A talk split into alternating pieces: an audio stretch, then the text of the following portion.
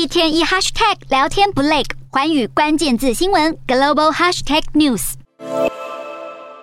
啊，也由于乌俄战争影响到全球能源价格飙涨、通货膨胀，现在泰国政府担心民生经济不振，因此批准了十项措施，扩大现有补助范围，并纳入低收入户族群。好，尤其针对能源问题引发的油价高涨，泰国政府停止上涨计程车司机的汽油费用，并寻求炼油厂合作，将利润投入国家石油燃料基金，借此来控制燃料价格。而为了促进旅游业的发展，政府也将补贴饭店业者，延长国内旅行计划，期待能够刺激旅游业的复苏。